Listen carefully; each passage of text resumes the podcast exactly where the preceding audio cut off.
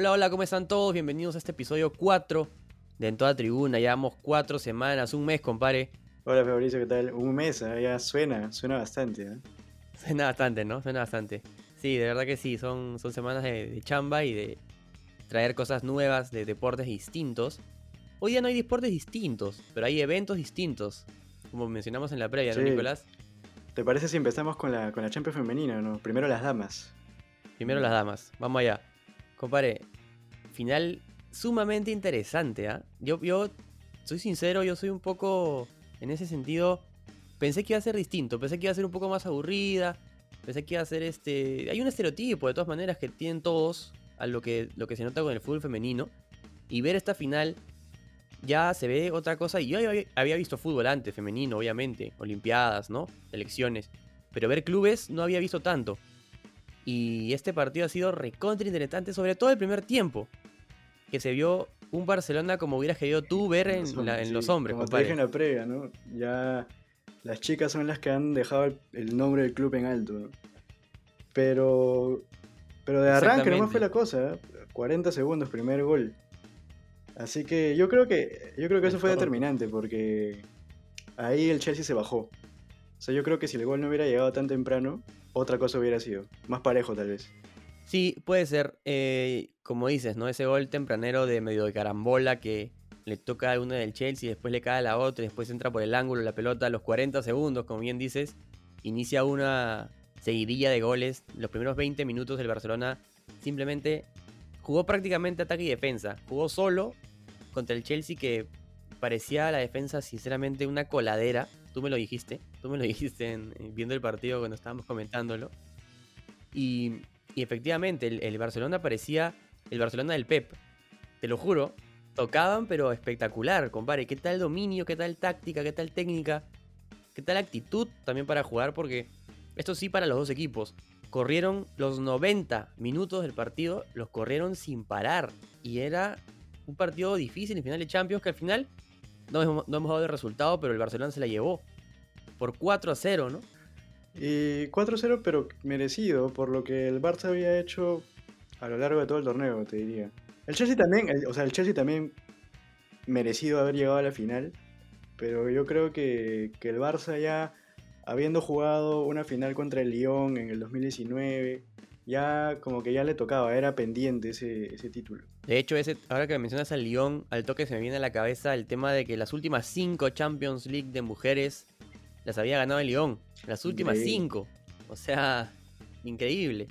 Y sí, como dices, hace- hace dos años perder esa final y hoy día llegar a la final de nuevo y, y poder levantar su primera, su primera Champions, me imagino que ha haber sido algo sumamente emocionante para estas jugadoras que han demostrado una cosa, eh, un fútbol muy, muy bueno a nivel europeo muy muy bueno y que ya está creciendo, ¿no? Creo que está creciendo mucho, mucho más cada vez, cada día.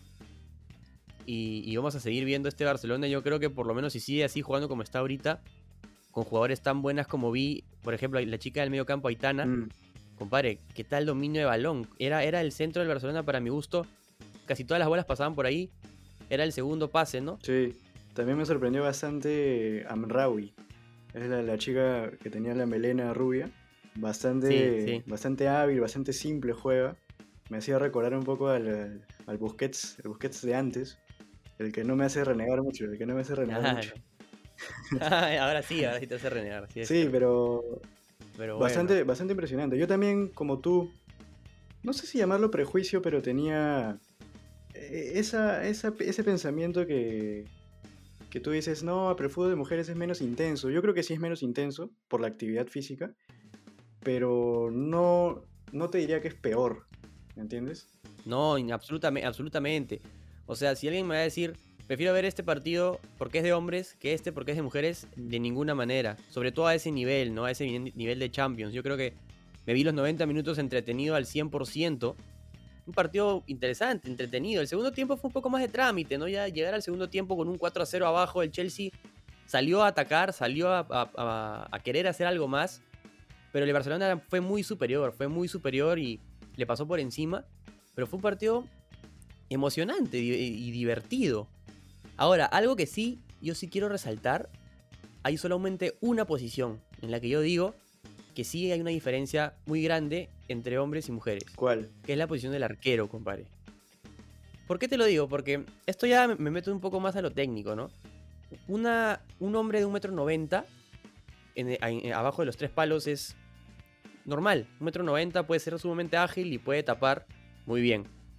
Pero no puedes encontrar, o es difícil, muy difícil encontrar una mujer de un metro noventa que pueda ser ágil como para ser arquera. Entonces, como el día de hoy, ¿no? Hoy día no pasó tanto, ¿no? Pero yo he visto partidos de mujeres en los que la altura de la, de la arquera influye mucho. Y en ese sentido, si hay una desventaja, creo, eh, en tal vez decir algo como la apreciación ante el fútbol masculino del arquero y la, y la mujer, porque muchas veces las cuelgan por no ser muy altas. Goles que no son tampoco tan vistosos, pero las cuelgan por, por ser un poquito más alta la pelota, nada más.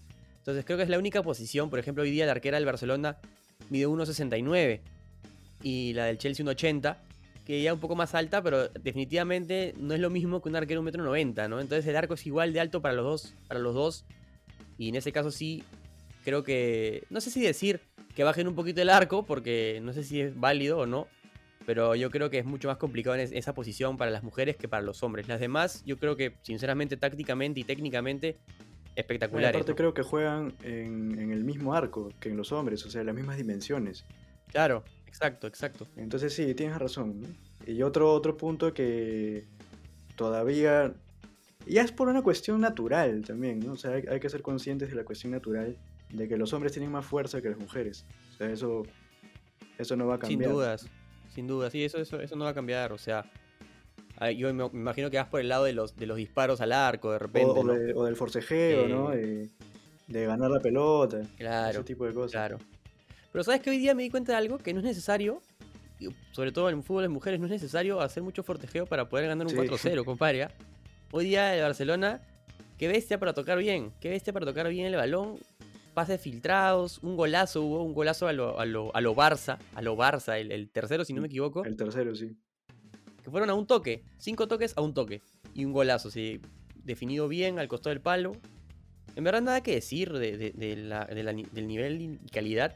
Yo creo que al contrario, yo creo que esto, esto tiene que ir creciendo porque poco a poco ya está mejorando, ¿no? Un dato, un dato interesante es que el Chelsea, por ejemplo, ha contratado a, a la danesa Harder. El, el día de ayer la hice jugar en, el, en la final, que se metió un partidazo, en verdad.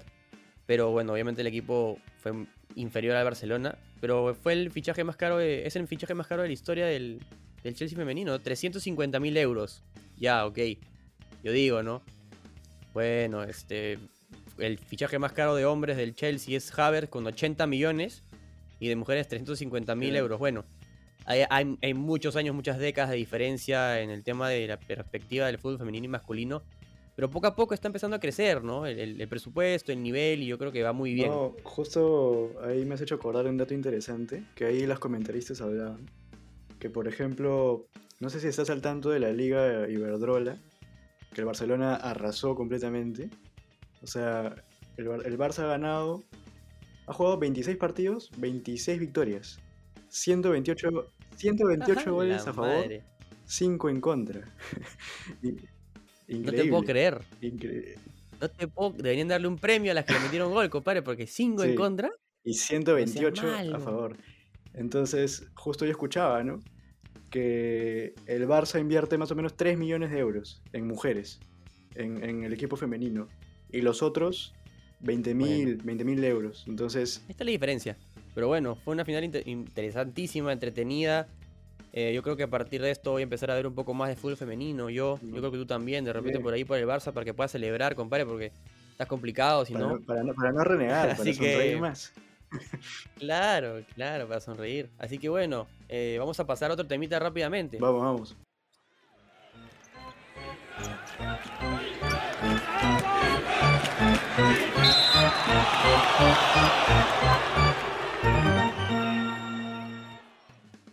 Y el otro tema es básquet, como ya habíamos anticipado en la previa, ¿no?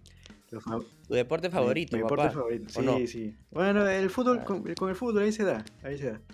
Se dan, se dan, se dan, claro. Pero, como, como te digo, ¿no? Ya lo habíamos anticipado en la previa, vamos a hablar de los famosos play-in de la NBA. Los play-in, compadre. A ver, sácame de dudas, sácame de dudas y a toda la gente que está escuchando, porque una cosa complicada, ¿no? Sí, ah, la verdad, pucha, yo tuve que leer 20 veces la información porque no, no entendía la primera, la verdad. Claro. Pero a te, ver, te ilústrame. explico más o menos cómo es, ¿no? O sea, antes en la NBA era bien sencilla la cosa. Por conferencia, tú sabes que hay 15 equipos. Lo que se solía hacer era que clasificaban los 8 primeros. Así, directamente. Pum, clasificaban y ya listo, se acababa la cosa. Ok.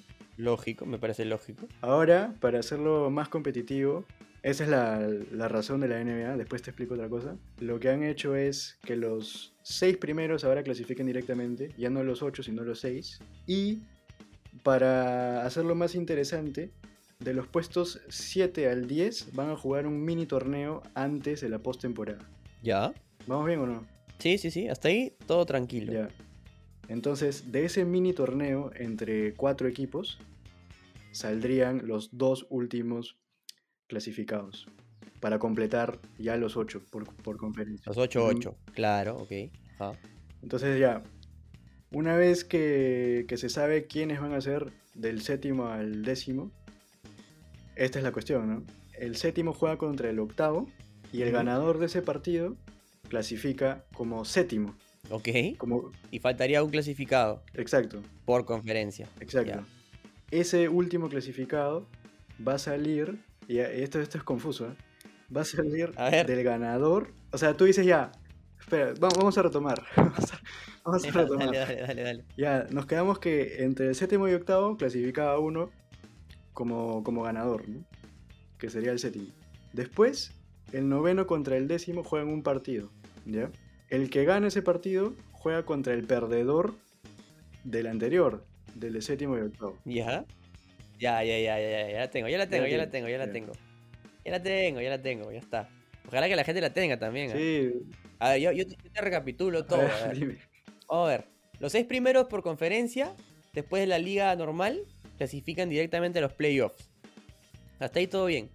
Después, el séptimo y octavo juegan un partido que el ganador entra como séptimo clasificado. Exacto. Bacán, hasta ahí.